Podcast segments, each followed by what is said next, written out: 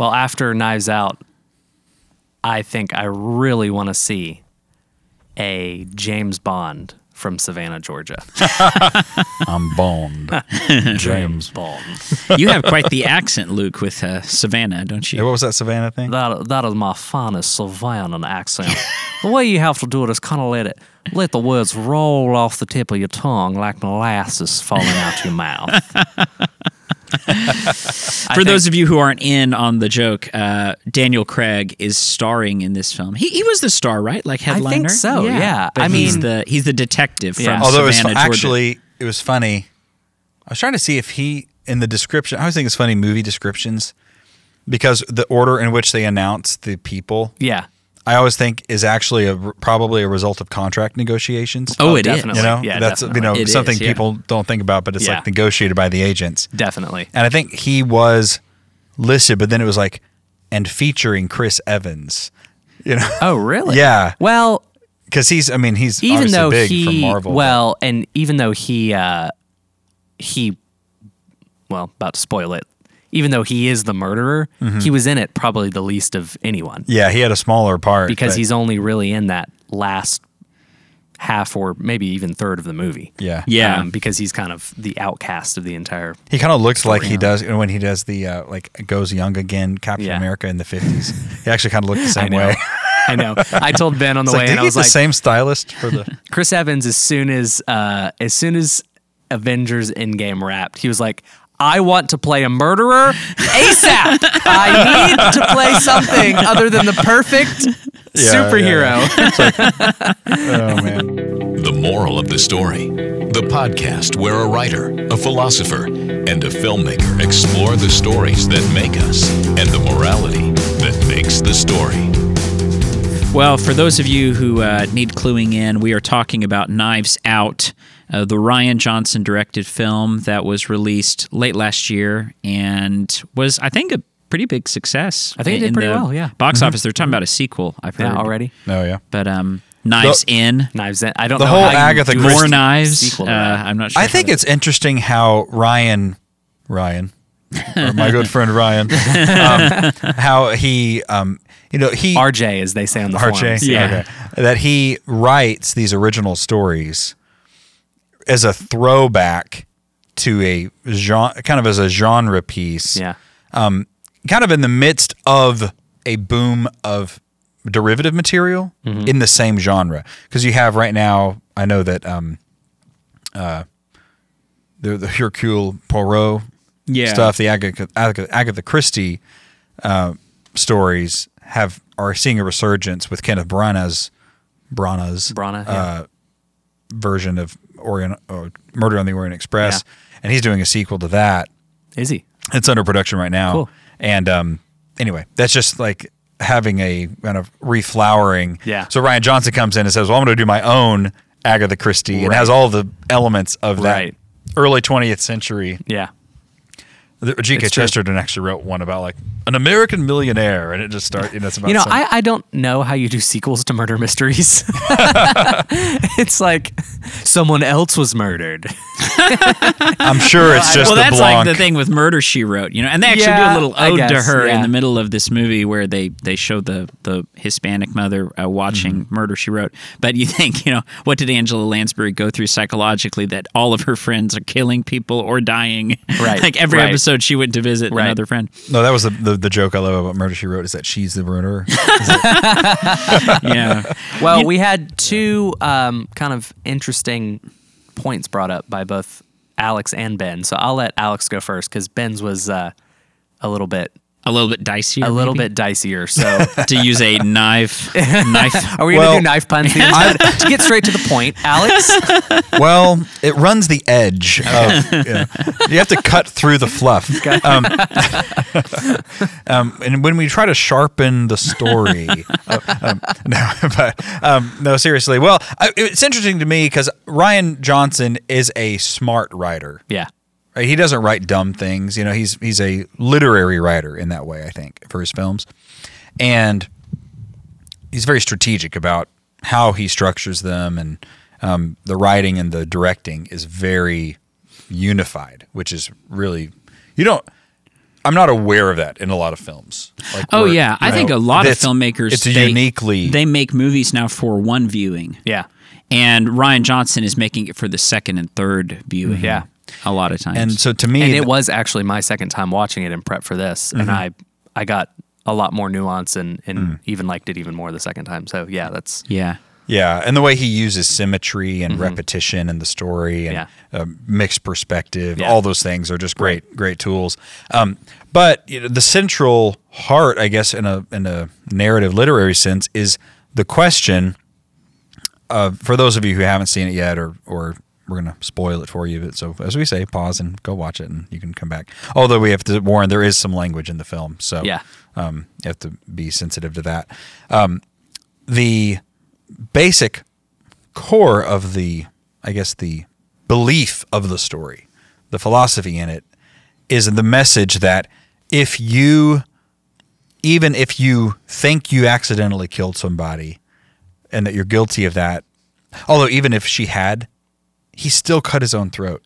yeah. Which which which, which, sequels which was Ben's, which was my uh, moral. okay, that's your conundrum. So moral we'll conundrum. pause yeah, yeah, there okay. Then and- we'll come back to keep that. going- keep going So even yours. then, I thought Yeah. she would still be actually innocent of actually causing the death. But which is the big reveal of the movie. By the way. right, that is Yeah. the big reveal. So, bear- but I just spoiled it. Um, but I warned you. Um, so, uh, but in spite of that, we learned that she actually did not give him the wrong dose of the medicine due to other factors, and so she never actually was responsible. But because he had this penchant, he lived in a house like from one of his murder mystery novels, and he had a penchant for creating these scenarios. That he then created, made it something that it didn't have to because be. i- in the story he was a mystery writer. Right. Yeah. Right. He's a huge, you know, he's like, um, who's that? James Patterson. He's Yeah. like James Patterson Yeah. on, you know, who I've never read one of his books, Yeah. but, but it sounded like 80 books. He must be the James Patterson. Um, but the, but at the end, uh, Blanc, the detective, comes up and says, "You won the game not by playing it Harlan's way, the mystery writer's way, but by playing it your way because you have a kind heart and you you're you at your root want to do good, even though you bumble through it as a naive, um, innocent person, like in a prototypical sense, and innocent." And she had really no idea what she was doing. She bumblingly is exonerated because she's just good-hearted and Yeah. wants to do well for people. Right. And so my question is, as a philosophical point, is that actually true? Right. Does the world, or and he kind of is viewing it almost like karma or something. Yeah. like, Yeah. Does the world, does the universe come around to benefit the innocent, you know, unsavvy, not very wise, good-hearted person, or Yeah. do those people actually just get run over and I mean, Well, and, and- well, it's is hard. being very like yeah. pessimistic, but no. well, it, it reminds me. Oh, really? You would you would be a pessimist in that question? I mean, probably. You know, Mm-hmm. how many times do we see it not playing out for the good guy in real life? Yeah, You know, not always, but Well, and to me, I think it means it, it it depends on what you mean by playing out for them. Yeah. Like in a good sense. Because if you mean it in a strictly outcome based sense of do you get wealthy and look down at your enemies while you're holding a coffee cup like she Right, does at the end of the movie. if you mean that kind of an outcome, then you know you're uh, probably not. But if you mean uh, does a kind-hearted person have the spiritual core to basically weather any outcome? well, yeah. Then, You- then in I was that talking more sense, from a- I, I guess right, materialistic right, like a viewpoint, materialistic viewpoint- viewpoint, because I think that there has to be a shift in your thinking a little bit because bad actions don't lead to good materialistic outcomes either most of Right, the time it's like yeah. there's there's actually no way of being quote unquote that escapes well, Right. I guess the like difficulties there know? were two good people Mm-hmm. in the film. Only two. Yeah. That are actual. Yeah. I mean, her her mother. Uh, they're that are not real characters. They're just sort of there. It was Benoit Blanc and Marta. Marta. Marta. They were the only two good, and the Right. detectives were just sort of the, Yeah. the foils, Yeah. you know. But they were good people. nobody else was good. Right. The family was Even the victim, the, Yeah. the Harlan, he was not good either. Although, He was kind of a was a converted, converted, bad guy, yeah. so Yeah, to yeah. speak. so that that to me, the the the juxtaposition of Benoit Blanc as a good person and Marta as a good person, because Benoit Blanc was eminently wise yeah. very perceptive, you know, classic, you know, and I loved the little Sherlock Holmes like nod at the end, you know. Yeah. that- Oh. I- I- well, when did you know I had a- something to do with is it? The very a- first moment I well, a set little, eyes on you. a little. and Ben and I were talking about this. A brilliant way that uh, Rian Johnson kind of subverted the Mm-hmm. traditional Sherlock Holmes style murder mystery, where he's just all on top of it. The way he approached this film is is really the detective was the one. At least you think the most Mm-hmm. of the story, that the detective is the one that's behind. Right, right. Um, but at the he- end, he reveals he's like, I actually knew all along. I'm not a world famous detective for no reason. Yeah, you yeah, know? yeah, yeah. Um, but I loved how they kind of he kind of put him in the back seat a little bit to the story. Mm-hmm. Yeah. When really he was right there with you, but you didn't really realize it until the end. this is a little aside. One line I loved in the the writing, the character of the the daughter-in-law who had stuck around versus the oldest daughter Uh-huh. Oh, yeah. who was like, you know, made my business uh, with a million dollar loan from her daddy. Which actually that was kind of a jibe at Trump. Actually, Oh, the There whole were- movie thing a was like, I'm a self-made man, you know. era. There were yeah, well, like the whole political conversation that happened, Yeah. that was all, Yeah. which actually was funny because they Yeah. are exactly what everybody says. Is I mean, talking about, yeah. He is lifted. He is that lifted was like that was to me your the saving stock- grace of the movie because the movie we are analyzing it from a murder mystery perspective. You Mm-hmm. could actually watch this movie and analyze it totally as a political statement could. because Yeah, because yeah. it was a very political movie. Oh, it was, yeah. in terms of I- illegal immigration. Well, even and the whole motive for Marta not stuff. wanting to be found responsible is that it really had nothing to do with her. It was about her mother, who was An very illegal illegal. yeah, yeah. right, yeah. So that was even the the very motivation of th- what happened throughout the entire movie. But I have to was say that, like, yeah, quote I- unquote. The, the, It's the one of- thing I but I- liked though the- was okay, was that sorry. Aaron's uh, like Aaron Sorkin is another example of this.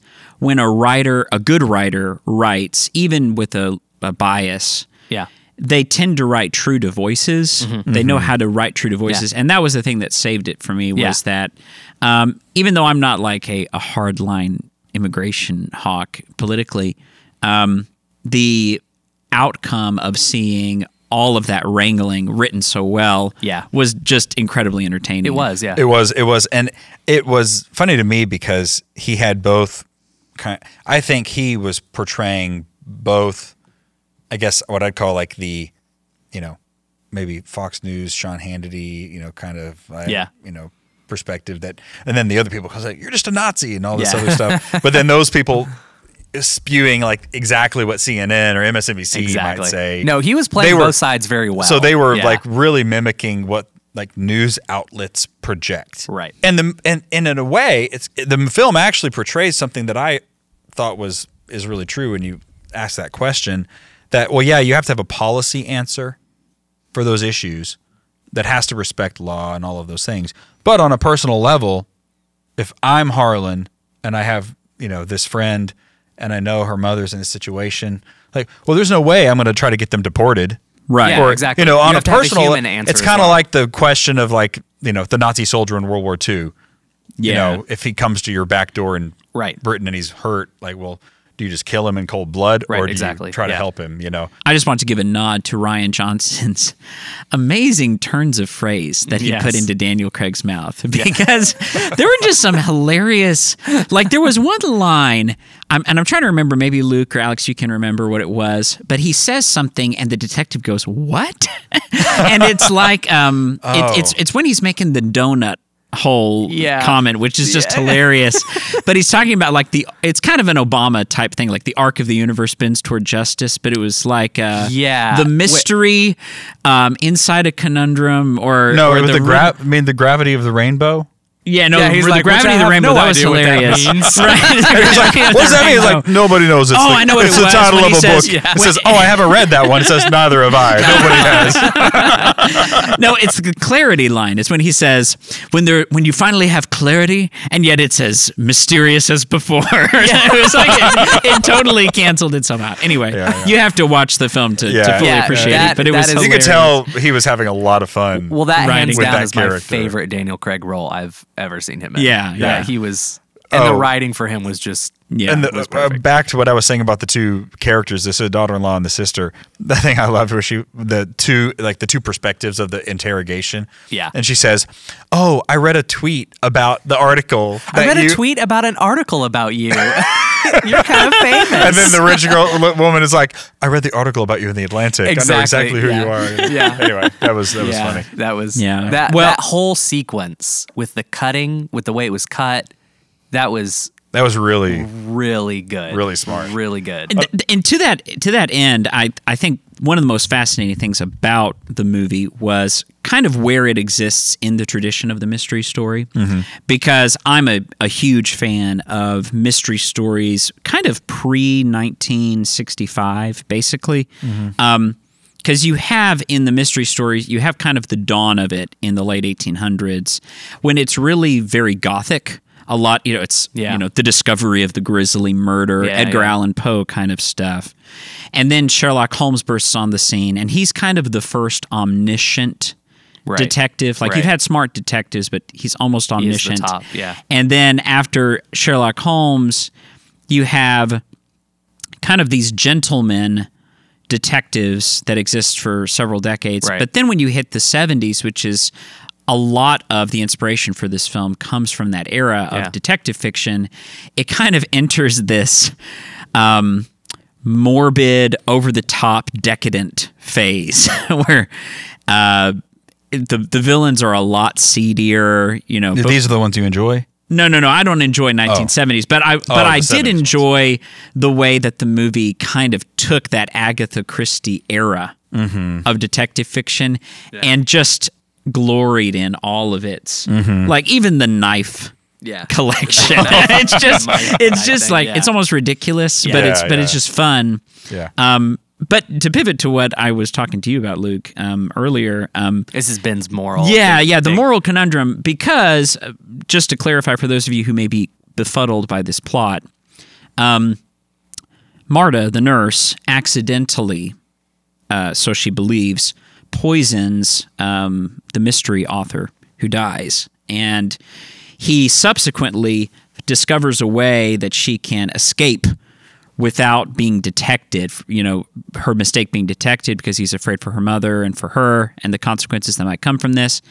And he has only minutes to live, or so they believe. And so he ends up slitting his own throat right before he thinks he's about to die. And of course, the big twist is uh, that she didn't actually poison him, that Chris Evans' character switched the bottles. And then And- she thought she had done it wrong, but she had actually done it right Well, and then because the labels were flipped. Another motive I think that I picked up on the second time is that he knew that if she was discovered as being the murderer, Harlan knew that the Slayer law would apply and his inheritance would go back to his family, which he didn't want. right. So not only did he want to protect her and her mother, but he also didn't want his inheritance to go to his family, Who are all nasty. who are all awful people, which you do Right. find out later. Which Yeah. I picked up on that on the second time. The 1st time mm-hmm. I did, it didn't click that like, oh, he knew that law too. Mm-hmm. yeah. He knew that he didn't want that as well. So Yeah, mm-hmm. which actually that's a fascinating law because I didn't know about that, and that a- actually it's kind of almost an, a, a law that to me has its own moral conundrums because Yeah. if someone in your family accidentally, horrifyingly, Yeah. killed you or did something that led to your death, they don't get any of your life insurance policy. Like that's It's not Well, life was insurance. It was inheritance. oh, Yeah, it was- inheritance. it was oh, okay, so there would be a distinction. I insurance guess. too. I'm sure if you get, I'm sure there's some. Yeah. I'm sure if the beneficiary of your life Yeah. insurance. Right, is Kills you. somebody That was another far, They the funny probably part. The don't lawyer, pay the lawyer, she was like, "What about the Slayer rule?" And he, he goes, "Did you just Google that?" yeah. Anyway, but but but the conundrum back to being Harlan's decision to kill himself, quote unquote, minutes before he's going to die. Um, and this is something that you see every so often in movies or storytelling. Um, I think there's even a Stephen King plot, the the Mist, where it ends with people, you know, killing other people as mercy killings, but then it all ends up being okay, or um, those sorts of conundrums. And the moral question being, if someone is dying, is killing them a few minutes prior less of a sin or even you know, like a or kamikaze approach. Actually, I know? think Rian Johnson subverted that in the story, uh, is what I would say. Yeah. Because the real thing was if he had not slit his own throat and made it, you never know. Yeah. Right? You never know until you're actually dead if Right. you're going to die. Right You know, and, Yeah, so exactly. and at he had, if the- he had just waited, because that Yeah. was the other thing in the very beginning. They say, "Oh, and within ten minutes, you're gonna do this and that and the other." and she tried to call the ambulance. She tried to call the ambulance, but it had already been like eight minutes, Mm-hmm. and he had no signs of any of that happening. I thought, okay, well, is he? Is this really true? Like, did she actually? Right. You know, but and that it turns out that he, she didn't. Yeah. You know, and that that was sort of set up a little bit at the beginning or Yeah. hinted at, If you really paid attention, you Yeah. probably would have.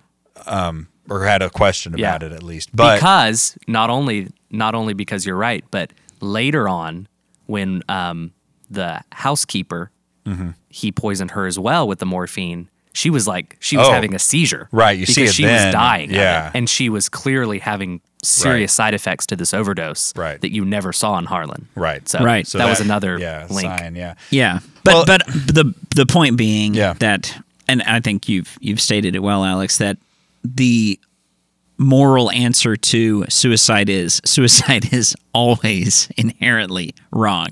Yeah, suicide- the wish for death is the inherently- wish for death is is inherently inherently wrong. disordered. And this is Yeah. why you know even if you ever find yourself in a prison camp somewhere and you think that it's hopeless and you have a hundred diseases and somebody offers you a gun and says oh just end it all don't do it because that's uh, Well, do you think that the circumstances Immoral. change in a situation like this because ultimately he was doing it to really save not the physical life but the the the well-being the basically not save the life but save the life of Sorry, that's not going to make sense for our viewers because I did air quotes.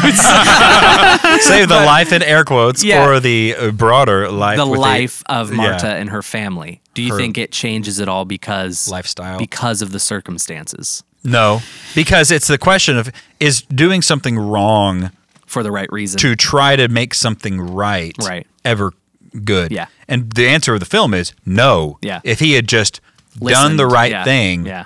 None of it would have even happened. That's and true. there would have been no story to tell, but it would have been Well, and actually, good. Marta's yeah. Well, and actually, Marta's decision to save the woman's life at her own expense. at her own expense and Yeah. Mm-hmm. to tell everybody the truth and everything, she was willing for actually injustice to happen in a sense, Right, 'cause she because knew. she knew that these people didn't deserve it.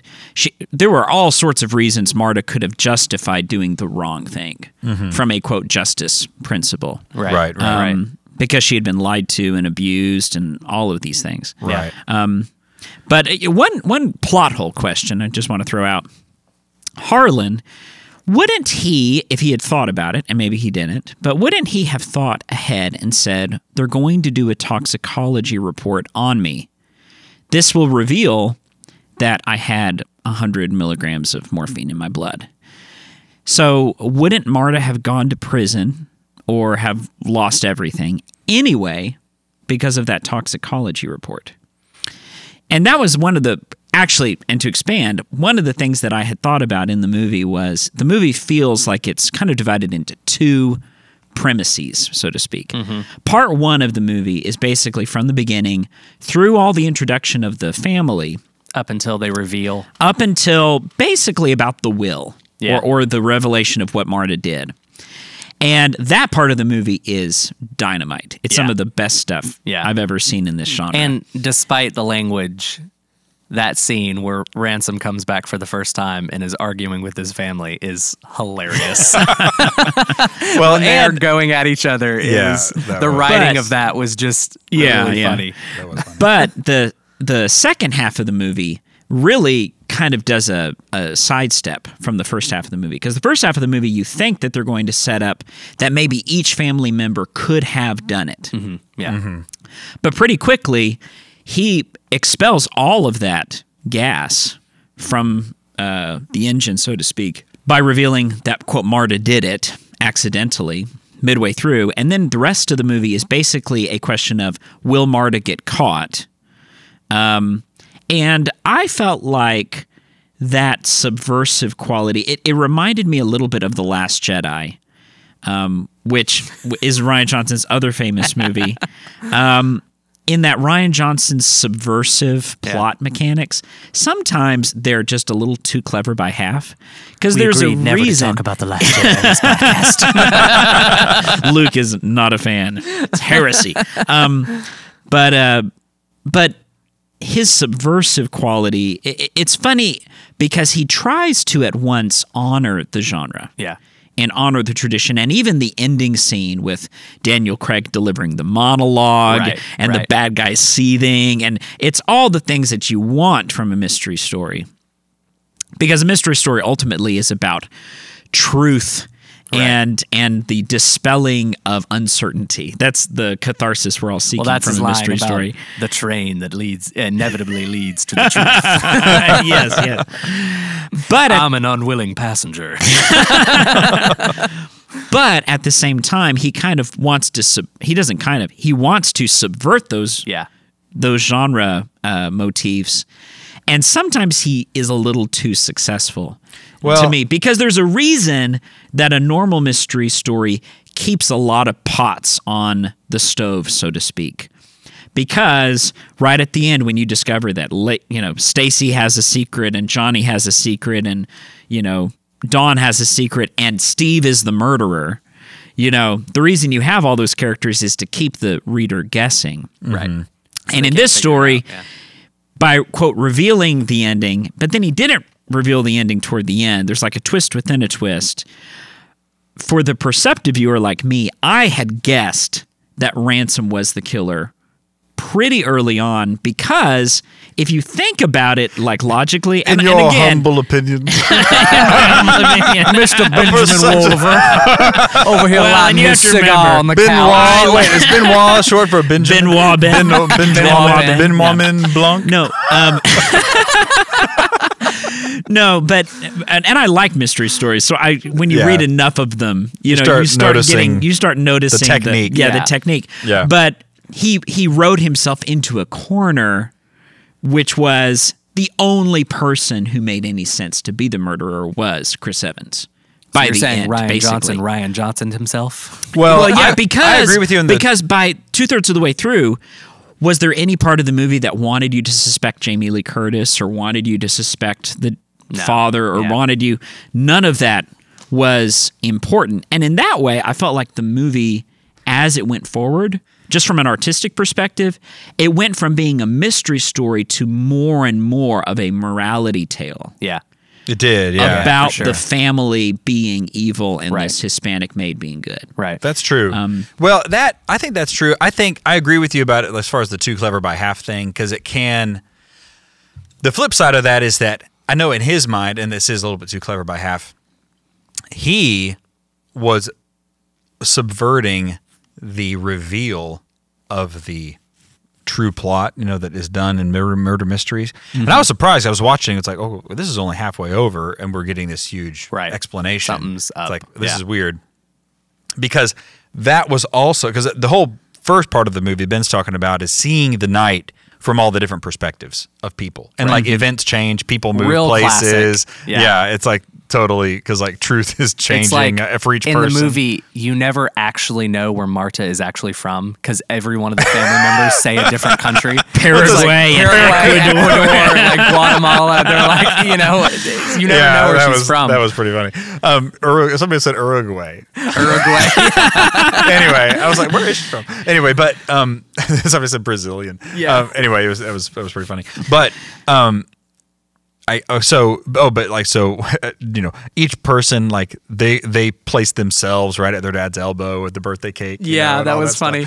But so we see all these different perspectives. He takes that on a meta narrative because his reveal is again just the truth from Marta's perspective, Right. which is mm. still not the whole truth. right. Yeah. And so he was showing us that, but then it's the now to me the thing that he could have done that would have took taken the whole thing to, I guess, take it to eleven. Um, uh, does it go to eleven? Um, you know, is I thought he was maybe gonna do more of a like the knives are out for Marta after the Yeah. will reading, like the other family. He kind of he didn't go far enough that they actually were plotting her own murder. Mm-hmm. But to me, that would have actually added a lot of comedy to it. Like if Like the, other, family the other family. Yeah. they were like, "We've got to get rid of her," you know. yeah. Right, and they started right. plotting her murder, maybe. Although, anyway, that would have been complicated. Yeah, yeah. Well, and and literally the the image of Chris Evans grabbing the knife and trying Yeah. to kill her in slow motion. Yeah. I felt like that was very much a political kind of motif about white people killing illegal immigrants in their ancestral home. And actually you could see the whole movie in kind of kind of the way Parasite, I think, from what I've heard of that movie, plays its social commentary the whole movie could be read as a parable of white Anglo Saxons in their quote ancestral home, keeping out the other and wanting to live in this rich elitist world um, that's corrupt and decadent. And they create these lies, like Chris Evans saying, Yeah. You want to take our ancestral home from us at like- the end. He's like, Your he's grandfather- like, your father bought this from a Turkish realtor in 1980. Which is actually a that is a, on a literary level a little jive of okay, our ancestral home. Well, you took this land from the Indians, uh, really? Yeah. Yeah, That- he's yeah. saying that, you Right, know, exactly. in if you want to same read it even deeper, I don't relate a lot to the. I think if you were a left wing viewer, you would relate a lot to the racism, the, identity. subtle racism of the way the family family mistreats Marta, which is obviously wrong. or not even mistreats, but, patronizes. Right, Yeah. and that's the real flip. That And- she's and- like, and when she says, to me, "Don't worry, I'll take care of Yeah. you." Right, That's yes. the big. That's flip. her like, oh, Oh, yeah, yeah, right. yeah. And the that- way he reacts to that, like, or no, was it was it uh, Meg? The way she reacts to that is just like, wait, what? Right. Yeah, yeah. And and that to me was the other angle which I actually related to a lot more, which is more of a class angle. Um, not so much a, a racial angle. yeah. Um, and I don't know how Rian Johnson views it. I think he kind of there was definitely the Nazi white people Yeah. thing in the movie, but there was also a class struggle in the Yeah, film. yeah, yeah. Well, and he's I think that identifying them as one and the same. I think in our culture, Right. cl- that class is predominantly the immigrant class. Right. Right. know? But I found the class struggle component of the film actually to be a lot more resonant, I think. Uh, Especially over the last few years, I think there's been a shift in our country toward more of a consciousness of just how m- different, what a great gap there is between elite ways of thinking Yeah. and I guess quote unquote populist ways of thinking. And both you you can't be totally quote anti elite because every society has a hierarchy to some extent and and that will always be true and you you know the communists kill all the professors Yeah, and yeah. then they just bring them all back um, but on the other hand um, there is a truth which is that there's a whole lot of people in our world who commit crimes and because they have money and because they have connections and you see it on the news i mean people who have if any one of us did half the things i don't know james comey did or you know hillary Well, and that's did that's or why I whatever think, did Yeah. That's Like- why I think circling back to the beginning is why I said no. You know, to the fact that Right. just Bad, because bad people who are. I mean, Hillary Clinton. bad people get away with bad stuff all the time. Powerful rich day. people get Yeah. away with unbelievable things. right, Right. So and and yeah. that's the thing.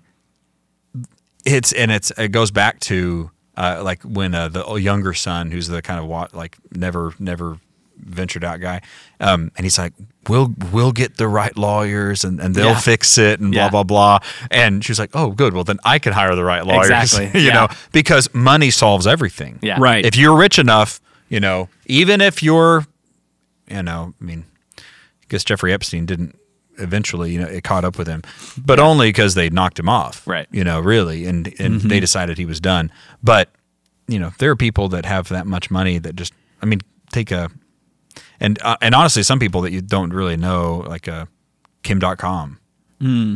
or you know, he's like this like multinational, you know, pirate basically that lives at large and. He's been Hmm. raided by the U.S. in his house that has like bolting. He has a like he has like blast doors, you know, Whoa. that, that go down. It's just it's insane. Wow. It's like a Bond villain, you know. But there are people that are powerful enough. Yeah. They just go live on their yacht in international waters, Right. you know, and it takes military to go get them. Right. So then the little guy, you know, Yeah. Yeah. at the end of it, Doesn't it- get- that doesn't get a is- break. Well, and it actually, Justice Gorsuch, when he was in his nomination process, he said this, and I, I thought this was so perceptive because he said, equal access, equal protection under the law is a myth because equal access to, you know, lawyers or attorneys Talent, and, yeah. that is very, very unequal. Right. And so, you know, that that's a societal question that's Right. a lot deeper, you know, Mm-hmm. Yeah. because the little people are an easy scapegoat. Yeah. So, Yeah. Well, and that to me is why we watch mystery stories or Mm-hmm. read them because ultimately the world is unjust and martyrs don't win all the time. Mm-hmm. And you want to have that catharsis of somebody telling off the bad guy. And actually the movie yeah. kind of Yeah. spoofs that a little bit in the in the will scene when they're all telling off Chris Evans. Yeah, And he's just like forget you, forget you, forget you in much more uncouth language, Yeah. uh, language warning for that scene. But um but I think we all want that. We all Yeah. want to experience that moment of justice. Right. And so for me, you know, What's to your- wrap up. is up this your moral of the yeah, story, My Ben? moral of the story is every human being, it, it's just in us, we long to see wrongs righted and for things that are unknown to be revealed. Yeah. And this is why I'm a big fan of the mystery genre. It, it's really Yeah. kind of an interesting thing in the history of literature because it's such a distinctive formula, right? We all know what the formula is, and yet it doesn't exist in any other society except Anglo Anglo society. Like Britain invented the English invented the mystery story, and then it, Yeah. it's very popular now, and you can find it all over the world now. Yeah. but it's I don't know, may, and I don't know why it emerged when it did, but it's this very distinctive formula that always has a great payoff, and so Right. I, uh, hmm. you know, that would be the moral of the story to me: that the longing for justice mm-hmm. that we all have. Yeah. Hmm. my moral takeaway would be that it's never right to do something wrong to try to make something right. Yeah. uh, just you know, and, a, and the movie is just sort of in my mind a a kind of fairy tale telling of that. Yeah. that truth of saying, you know, if you even if you think it's all lost, Right. you can't skip to the end. You Yeah. can't make you know if you think you're dying of poisoning, Right, right, right. and you say, well, I'd rather die of a head wound. Yeah. it's Yeah. never okay to slit your throat or cut Right. your, you know, blow your brains out Yeah. to try to make it go faster. Right. You know, and part of that is actually a great spiritual lesson, I think, of bearing suffering. Yeah. Shortcuts aren't aren't the best. Um, Yeah, like saying I'm going to bear suffering, or or what Marta does, which winds up making the whole thing come out and saves her, is saying I will suffer to try to save somebody, even if it means hurting myself. Well, and that jumps right into my moral of the story, which is it's never too late. Mm, mm-hmm. Because, you know, there's often that moment in the story where they'll be like, oh, well, too much has happened. Too many people have died.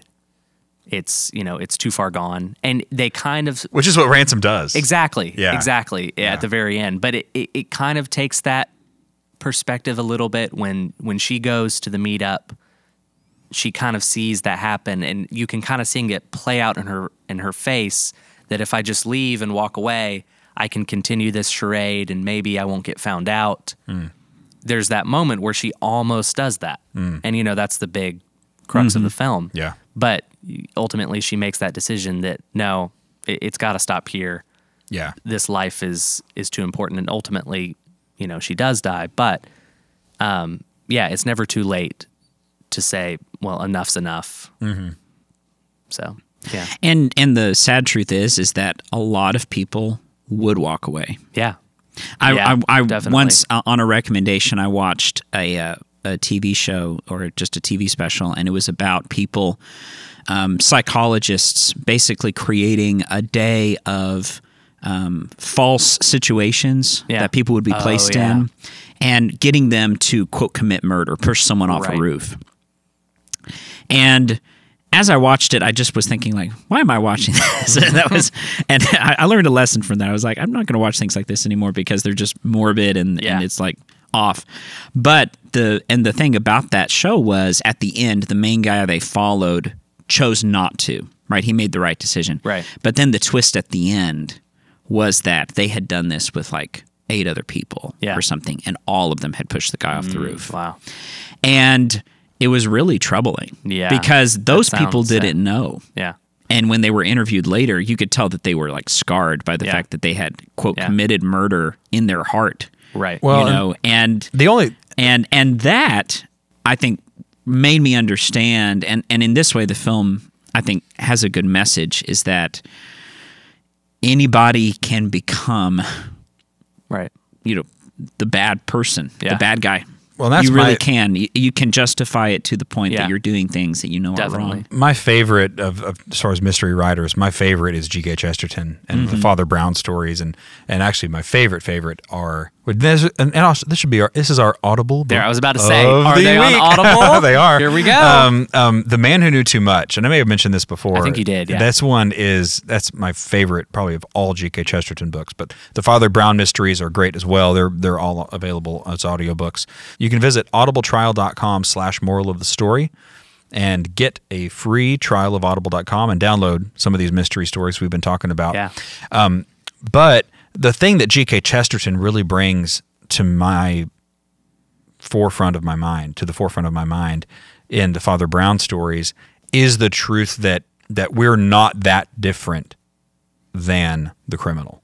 Like we think there's this gulf Right. between us and those people, Right. or and honestly, so, everybody at some point should go. Uh, there was some. It was a long story.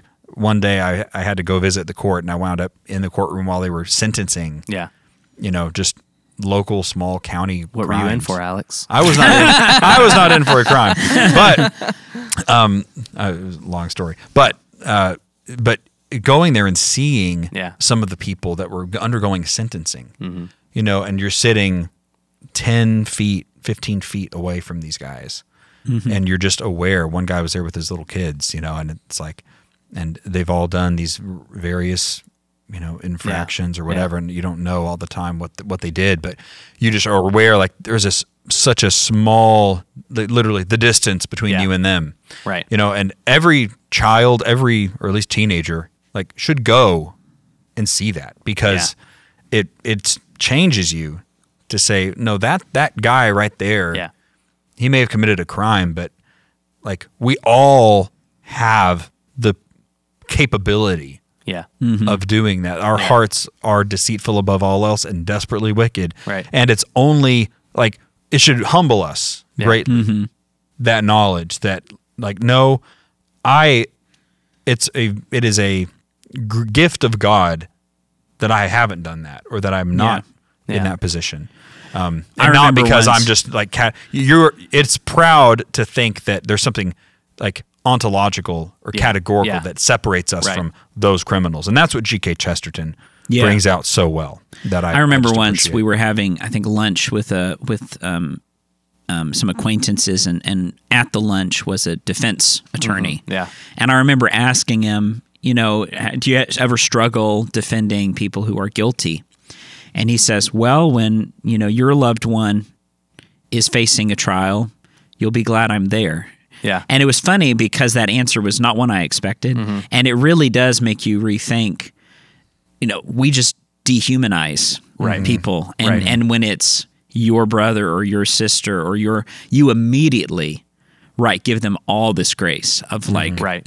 of course they didn't mean to or Right. it was just a moment of passion or Right. you It know was a all mistake. it was a Yeah. mistake it was and and the law sadly is like the bluntest instrument Yeah. available to man to curb human nature in Right. that way um, but yeah, Yeah, that's and very that's true that's even you know maybe one day we'll we'll get around to talking about it, but that's kind of the premise of the Joker, and Mm. even you know Mm-hmm. that story that it was one bad day Hmm. that just completely drove him off the edge. You know, he was yeah. just a normal guy, and it just one day sent you know everything went wrong, Hmm. which is just yeah, it's Hmm. kind of a interesting thing to think about. Yeah. But that is another podcast for another time. For another, another day or another week. Thank you so much for listening to The moral. the moral of the story. Please be sure to share with your friends, family, and enemies. Like this podcast on Apple Podcast or wherever you listen, Spotify, Stitcher, Castbox. And until next time. The Moral of the Story with Alex Wolliver, Luke Taylor, and Benjamin Wolliver. Please subscribe to The Moral of the Story on Apple Podcasts, YouTube, or wherever you listen. Visit moralofthestorypodcast.com. Copyright 2020 Moral of the Story Media.